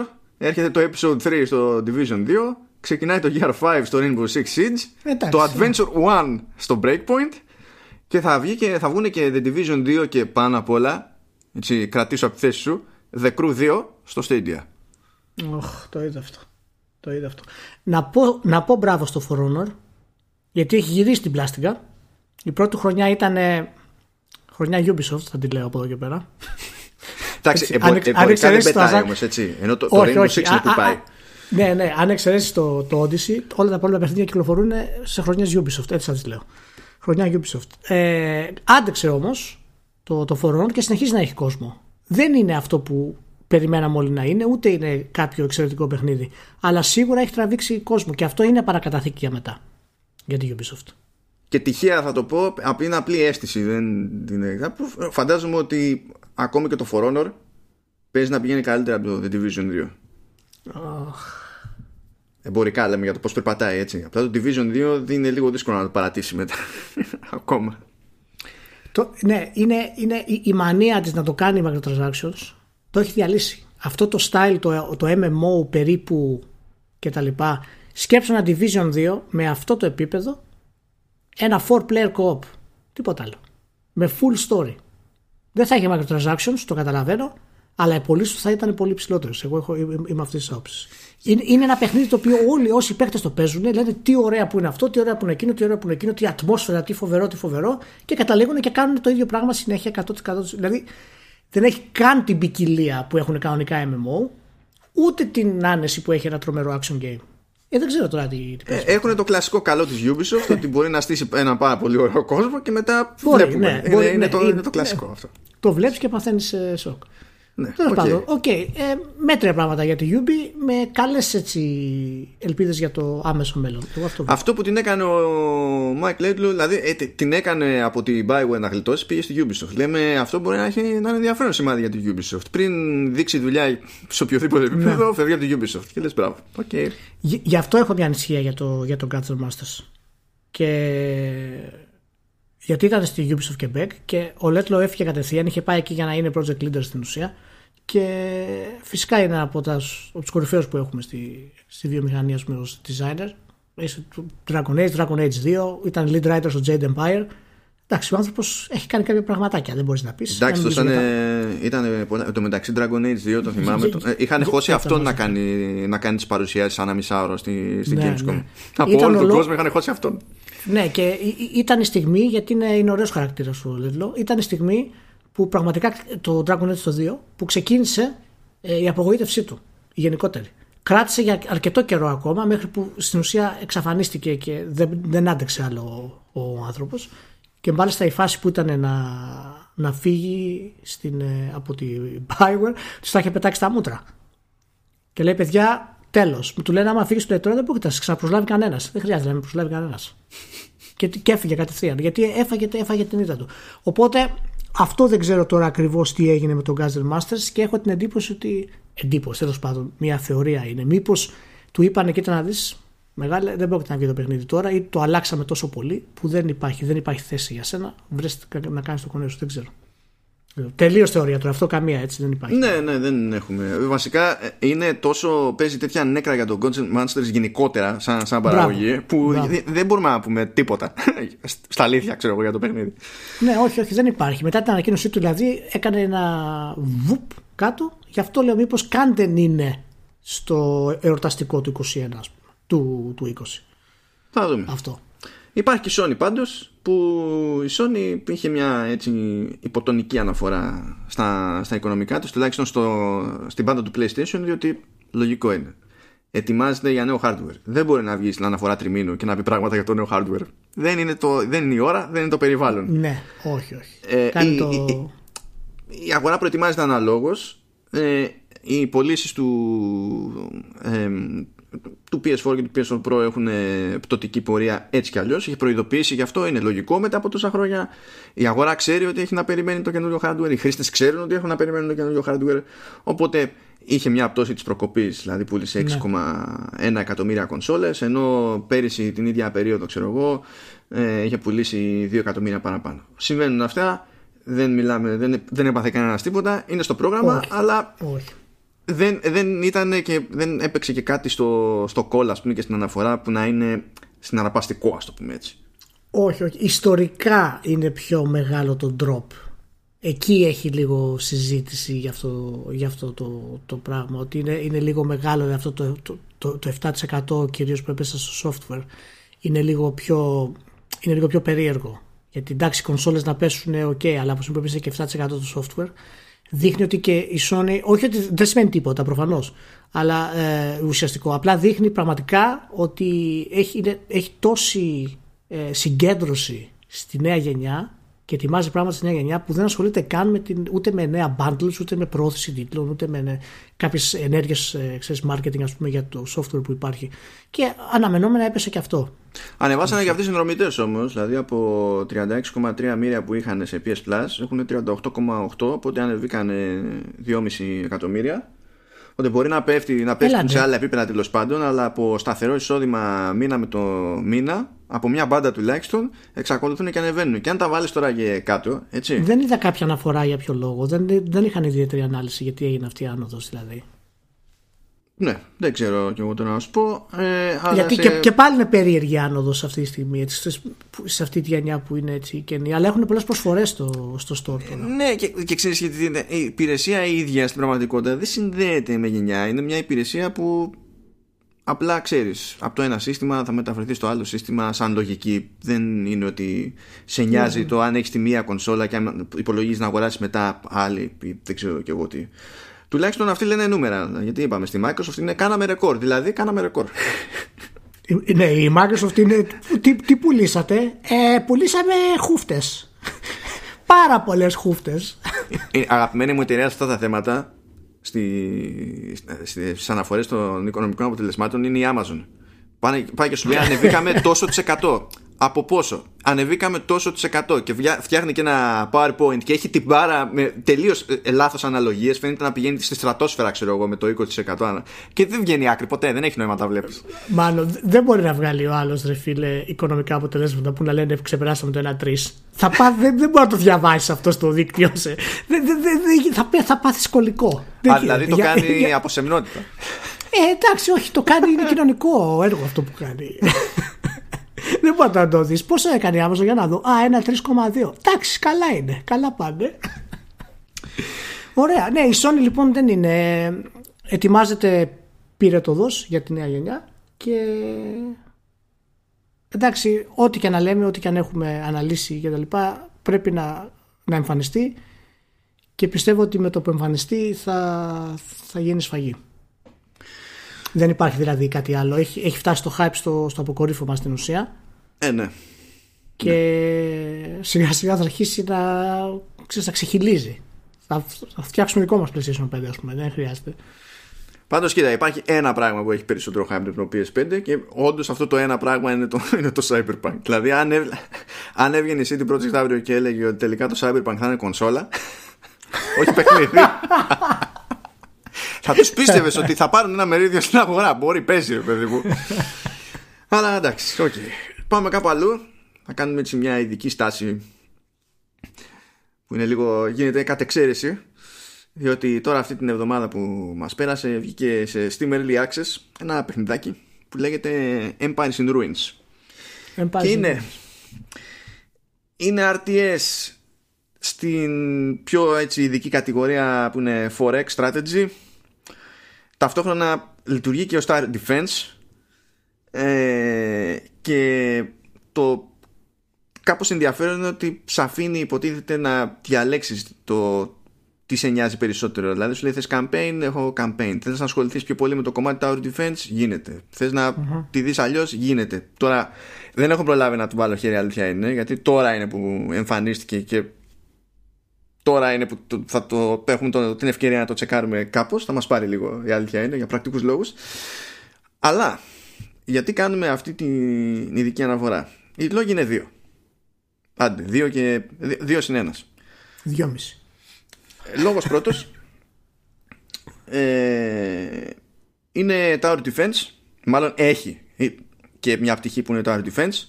Και εγώ σε προσωπικό επίπεδο έχω ειδική αδυναμία σε Tower Defense. Δεν ξέρω γιατί, απλά την έχω.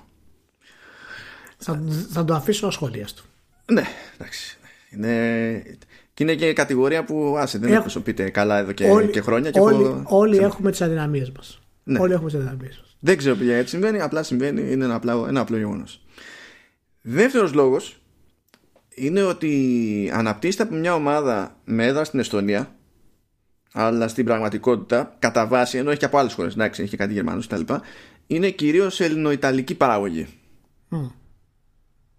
Ε, οπότε έχει, ας το πούμε, μια ειδική βαρύτητα παραπάνω για, για εμάς, yeah, από την άποψη ότι προφανώς δεν τα βγάζουμε, ξέρεις, ε, ε, οι Έλληνες developers δεν τα βγάζουν και πέντε πέντε τα παιχνίδια μέχρι στιγμής. Οπότε όταν πάει κάτι να γίνει, το λες και λίγο πιο, πιο event και φαίνεται να υπάρχει ένα πλάνο συγκεκριμένο. Ο, ο, ο λόγος που είναι έτσι πιο bonus είναι ότι χρειάστηκε να συνεννοηθώ με τον επικεφαλής της ομάδας, ο οποίος συγκεκριμένος είναι Ιταλός, ε, και μου έδωσε την εντύπωση ότι έχουν αρκετά συγκεκριμένο πλάνο για το που το πάνε. Λέει ότι το παιχνίδι είναι αρκετά έτοιμο τώρα που βγαίνει σε early access. Παρ' όλα αυτά έχουμε υπολογίσει ότι θα μείνει σε early access για δώδεκα μήνες. Να μαζέψουμε ό,τι να μαζέψουμε, να ισιώσουμε ό,τι να ισιώσουμε, και τότε που θα είμαστε σίγουροι θα κάνουμε λανσάρισμα και καλά final. Πολύ είναι, πολύ είναι δώδεκα μήνες δράση. Κοίτα, μπορεί αυτό. Να σου πω κάτι. Μπορεί να το πάνε και από φόβο. Από το να, να πούνε δούμε... το ανάποδο. Ναι, πρέπει να δούμε τι εννοούν με το... όταν λένε early access δώδεκα μήνες. Να δούμε σε τι κατάσταση είναι αυτό το early access. Γιατί πολλές φορές είναι ένα ok παιχνίδι το οποίο το παίζει μια χαρά και απλά χτίζεται συνέχεια. Αλλά εάν είναι, να πούμε, τελείως γυμνό και είναι για δώδεκα μήνες έτσι, είναι λίγο, είναι λίγο ρίσκο αυτό. Πρέπει να το δούμε αυτό. Δεν το έχω δει, αλλά σου λέω ότι μου είπε ο άνθρωπος έτσι. Μου λέει ότι γενικά από content είμαστε αρκετά, και γενικότερα παιδί μου, είμαστε αρκετά έτοιμοι. Δεν είναι γιούχου το παιχνίδι, okay. τρεις και ο κούκος. Αλλά okay. άμα θέλεις περισσότερες πληροφορίες, πιάσε το τηλεφωνάκι σου. Πρίξε τον το Νίκο Παπακοσταντίνο, γιατί σε αυτόν έχω στείλει το κωδικό. Και πες του ξεκόλα. Ξεκόλα εκεί που κάθεσαι και ασχολείσαι με το, με το Dead Fire, το Pillars of Eternity και τέτοια. Κάνε κάτι πιο, πιο σοβαρό, πες του. Ε, και το, ο, ο, ο, τρί, ο τρίτος λόγος που είναι bonus είναι ότι πάνω στη ζήτηση, τέλος πάντων, με, το, με τον άνθρωπο, το, τον Ιταλό, με ρώτησε με απόλυτη ειλικρίνεια αν και στην Ελλάδα έχουμε μια α, αντίστοιχη φράση για το ότι και καλά οι Ιταλοί και Έλληνες ούνα φάτσα ούνα ράτσα. Του λέω you're in luck, γιατί έχουμε ακριβώς την ίδια φράση όπως, όπως την είπες, και μπορεί να μην ξέρει ο μέσος Έλληνας να τη γράψει και καλά σωστά, ρε παιδί μου, σε, στο, στα λατινικά, αλλά ότι θα την πει σωστά θα την πει, θα το καταφέρει. Είναι ούνα φάτσα ούνα ράτσα. Πάρα πολύ ωραία. Είναι αυτό που έχουμε κοινό με τους Ιταλούς. Εντάξει, ό, ναι. ό,τι μπορεί ο καθένας. Ήταν λίγο λυγισμένος στην επικοινωνία. Δηλαδή σε κάποια φάση μου είπε, δηλαδή, ε, μιλάς στα σοβαρά, θα κάνουμε, ξέρω εγώ, ποκέι, έτσι, αυτό, το ένα, το άλλο. Πάρα πολύ ωραία. Και να σου λέει ο άνθρωπος, τώρα πάω να κοιμηθώ. Πρώτο interaction με mail, έτσι, ποτέ. Δεν είχαμε ξαναμιλήσει ποτέ. Ξέρεις ότι υπάρχει ένα επίπεδο χαβαλέ, παιδί μου, το οποίο έχει τη, έχει τη φάση του. Αλλά θα βάλω προφανώς τα σχετικά links. ε, Νομίζω ότι είναι ένα περίεργο κράμα αυτό, ακόμα και ως concept, ότι από τη μία είμαστε Forex Strategy, το οποίο είναι hardcore σαν υποείδος του, του αρ τι ες. Δεν είναι Δεν είναι κοίτα, για τους απέδευτους. Κοίτα, ναι. Να πούμε πάντως, να κάνω μια μικρή έτσι, γενική, ένα γενικό σχόλιο σε αυτό το πράγμα. Ειδικά το Το είδος των strategy αυτή τη στιγμή ψάχνεται. Είναι σε διαδικασία που ψάχνεται να βρει τι θα κάνει και πώς θα, θα εξελιχθεί, δηλαδή. Έχει φτάσει και αυτός στο αποκορύφωμά του. Δεν γίνεται. Οπότε υπάρχουν πολλά πειραματάκια τα οποία γίνονται ενίοτε με strategy, με tower defense, και συνδυάζουν μηχανισμούς δεξιά και αριστερά, ας πούμε, για να βγάλουν κάτι καινούριο. Ένα ήταν, αν θυμάσαι, το. Δεν θυμάμαι τον τίτλο του τώρα. Αυτό που ξέρεις, ε, μπορείς να αλλάξεις πολιτισμό και να συνδυάσεις πολιτισμό. Α, το, το, το Humankind. Το Humankind. Μπράβο.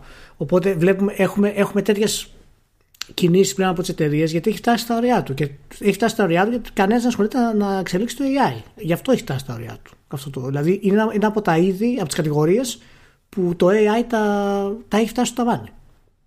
Είναι, είναι, και δεν ξέρω ακριβώς πού θα πάει αυτό. Εντάξει, αυτό είναι θέμα για άλλο podcast, αλλά ναι.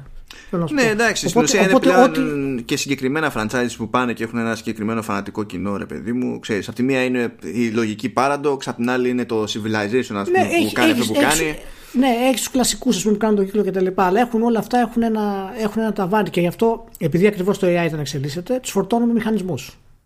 Και απόρρια αυτών των πολλών μηχανισμών και μηχανισμών και μηχανισμών και μηχανισμών είναι βέβαια και, ξέρεις, τα παρακλάδια που λέμε, τα πειράματα. Μα κάνει να πάει καλά. Ε, εδώ, ναι. Το, δεν ξέρω αν θα λειτουργήσει έτσι. Εμένα μου κάνει εντύπωση κυρίως αυτό που σου λέει ότι σε νοιάζει πιο πολύ το Tower Defense. Έχω mode για την περίσταση.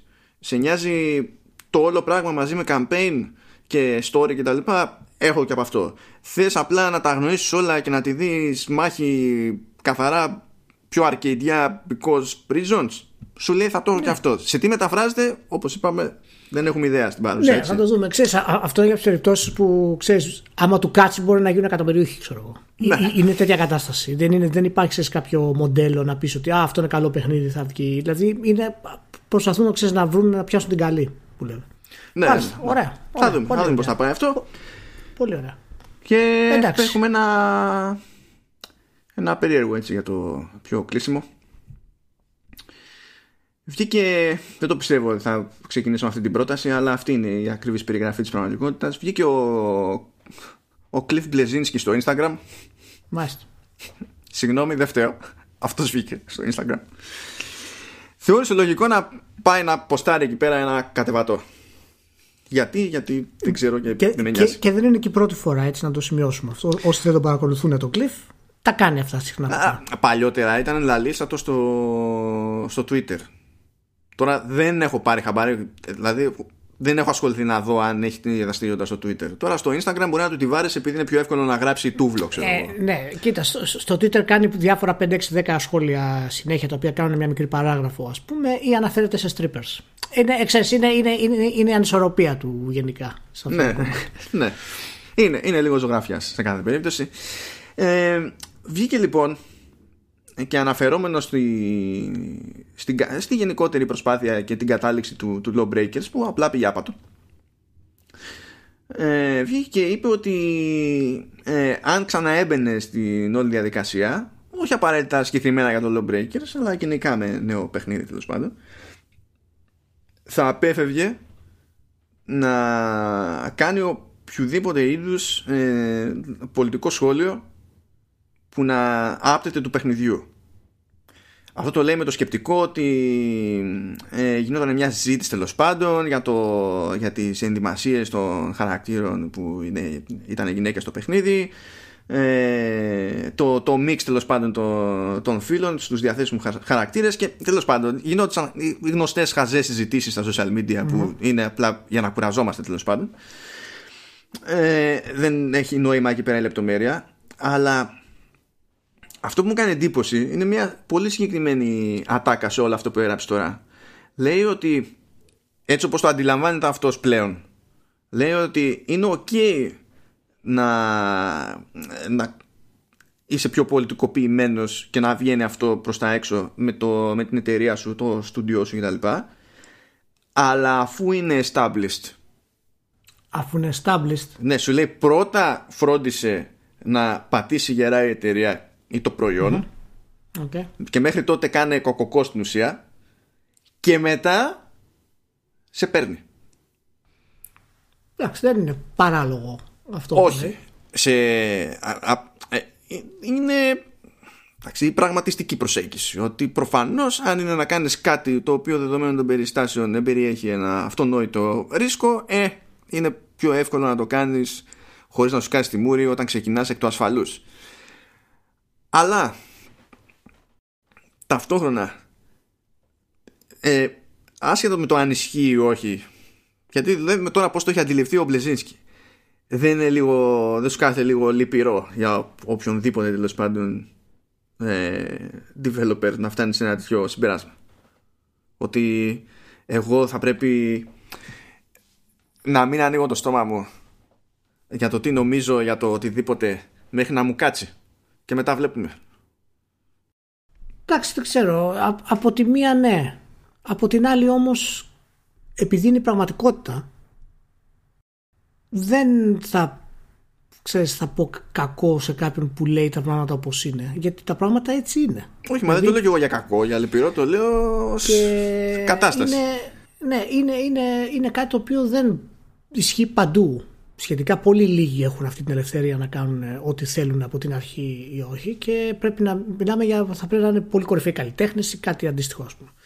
Αλλά να έχουν τη δύναμη δηλαδή αυτή, αλλά είναι, είναι περίεργο. Πάντως ε, είναι γενικά μια περίοδο να τραγείς για τον Cliff, και έκανε και ένα, στο Twitter έκανε ανακοίνωση χαρτολογώντας, αλλά μη χαρτολογώντας βέβαια, ότι εάν χρειάζονται σύμβουλο, λέει, για τον Gears of War, είναι διαθέσιμος. Και το ξαναλέει. Ναι. Το έχει κάνει το, το tweet αυτό μία-δύο φορές γενικά. Το έκανε βέβαια πολύ πρόσφατα ξανά. Και είναι, είναι από τις περιπτώσεις οι οποίες πραγματικά ο Cliff θα, θα, είναι από το... Ξέρεις, το, τον, τον αισθάνομαι έτσι καλό άνθρωπο, δικό μου ρε παιδί μου άνθρωπο. Ε, γιατί ξεκίνησε πολύ νωρίς το design και ήταν πραγματικά μεγάλο ταλέντο. Και έπεσε πολύ κατακόρυφα. Και αυτό προφανώς δεν το έχει αντιμετωπίσει σωστά, ναι. Και ποιος θα μπορούσε στην ουσία. Και αυτά που κάνεις στο Twitter και αυτά που έχει πει και όλα αυτά, και εγώ έχω εκατομμύρια και όλα αυτά τα πράγματα. Ε, είναι, ξέρεις, αυτά δεν ταιριάζουν τώρα. Αυτό είναι, ταιριάζει με το λυπηρό που είπες σαν δήλωση. Ταιριάζει και με τη στάση του, ας πούμε, σε κάποιο επίπεδο, σε, σε ορισμένα πράγματα. Ναι. Γιατί, να θυμίσω ότι ο, ο, ο Bleszinski, γιατί μπορεί πολύ απλά να τον κοροϊδεύουν τώρα, δεν ξέρω ότι ίσως νεότερα να μην τον ξέρουν καν, ας πούμε, ότι ξεκίνησε δεκαέξι χρονών να κάνει design παιχνίδι. Με Unreal. ενενήντα ένα. Όχι, ενενήντα ένα. Πιο πριν, πιο πριν αυτό, ναι. Unreal, ναι, και μετά, ναι, ναι. Η Unreal ήταν το ενενήντα οκτώ. Έκανε, ναι, άλλα τρία παιχνίδια. Ήτανε, ήτανε designer στο Unreal, στο Unreal Tournament, στο Unreal Tournament του δύο χιλιάδες τρία και όλα τα παρεμφερεί, στο Gears of War το έξι και στο Gears of War το δύο, που ήταν το οκτώ. Λοιπόν, θέλω να πω ότι ό,τι και αν έχει γίνει με το, με το Gears και, και στο Gears of War τρία βέβαια, αλλά το, το πρώτο και το δύο ήταν τα, τα βασικά. Ναι, ναι, το Gears of War τρία ήταν πιο, πιο off, ναι. ε, Και θέλω να πω ότι έπεσε, δηλαδή υπάρχει από εκεί το ένα μεγάλο κενό και τα λοιπά, και μετά στην ουσία δεν έχει καμία ελπίδα. Δεν ξέρω ακριβώς τι έγινε, αλλά μου, πάντα μου έκανε εντύπωση με, ότι μετά την αποχώρησή του από το franchise δεν μπόρεσε να βρει Ε, άλλη θέση, άλλη εργασία. Να σου πω, εγώ πιστεύω ότι στη, σε όλο αυτό που, που λέει τώρα, ε, παρότι το, το θεωρώ και εγώ ρεαλιστικό, ενώ ταυτόχρονα με λυπεί ως κατάσταση, νομίζω ταυτόχρονα ότι πάλι κάνει λάθος. Κάνει λάθος στην πίστη του ότι αν η εταιρεία σου έχει προλάβει να, να σταθεί οικονομικά και να έχει μια κάποια επιτυχία, ότι και πάλι υπάρχει μια κάποια άνεση να είσαι χήμας σε κάποια πράγματα, στο πώς εκφράζεσαι και το τι πιστεύεις, επειδή δεν φοβάσαι ότι θα καταστραφείς με τη μία. Ναι, όταν μεγαλώνει που... η εταιρεία δεν γίνεται πιο ευέλικτη, γίνεται... Ναι, είναι, είναι και αυτό λίγο περίεργο. Μάλλον κάτι άλλο θέλει να πει, το οποίο δεν το καταλαβαίνουμε ακριβώς. Ναι, αλλά... πιστεύω ότι αυτό ναι. το χυμαδιό βέβαια, το... που... Εμένα μου αρέσει, δεν έχω πρόβλημα. Δηλαδή δεν έχει σημασία, συμφωνώ, διαφωνώ. Εμένα μου αρέσει που ανοίγει κάποιος στο στόμα του, όπως λέγαμε πριν για τον Brody, ότι ανοίγει κάποιος στο στόμα του και δεν μιλάω με ρομπότ ή δεν ακούω ρομπότ. Το προτιμώ αυτό το πράγμα. Νομίζω ότι αυτό πάνω απ' όλα δεν υπολόγισε ότι μετράει σε όποια πόρτα και αν πάει να χτυπήσει. Και όχι ότι έχει πραγματική ανάγκη, δεν είναι κανένας τύπος τώρα που δεν μπορεί να ζήσει και τέτοια. Έχει ένα μάτσο εστιατόρια, ξέρω εγώ, και άλλα πράγματα και βγάζει λεφτά, δεν έχει πρόβλημα αυτός. Αλλά για να μπαίνει στη διαδικασία και να λέει κάτι τέτοια πράγματα, τον πονάει πολύ περισσότερο από ότι προσπαθούσε να αφήσει να εννοηθεί στην πρώτη του αποχώρηση από την αγορά. Ναι, δεν υπάρχει περίπτωση άνθρωπος που έχει βγάλει το Gears of War και την ιστορία που έχει από πίσω με το Unreal να μην τον πονάει που δεν είναι superstar αυτή τη στιγμή. Δεν γίνεται αυτό το πράγμα, παιδιά. Είναι, είναι, είναι αδιανόητο. Φυσικά και τον πονάει ό,τι και να λέει. Γιατί είναι αυτό το οποίο έχει γεννηθεί να κάνει. Πάντως το ότι δεν κατάφερε μετά να προχωρήσει σίγουρα λέει κάτι και για τον ίδιο. Μπορεί να μην ήταν αρκετά διπλωμάτης ώστε να μπορέσει να προχωρήσει. Μπορεί να, μην, να εκμεταλλεύτηκε σωστά τις ευκαιρίες. Δεν είναι όλοι οι designers κορυφαίοι businessmen. Καλά, το, ναι. έχουμε στο, το έχουμε δει και στο Μολυνιό, ας πούμε. Λέει κιόλας ότι θεωρεί ότι ήταν μεγάλο λάθος με το που ανακοινώθηκε το Overwatch. Ε, δεν έκανε pivot με το Lawbreakers για να γίνει κάτι άλλο. Ναι. Θεωρεί δηλαδή, ότι εκεί πέρα έκανε λάθος, ναι, τεράστιο. Ναι, οπότε ε, ε, ξέρεις, είναι, είναι okay. Μπορεί να έχει πολύ μεγάλη πίστη στον εαυτό του και τώρα σιγά σιγά να οριμάζει, ρε παιδί μου, για να καταλαβαίνει κάποια πράγματα περισσότερο.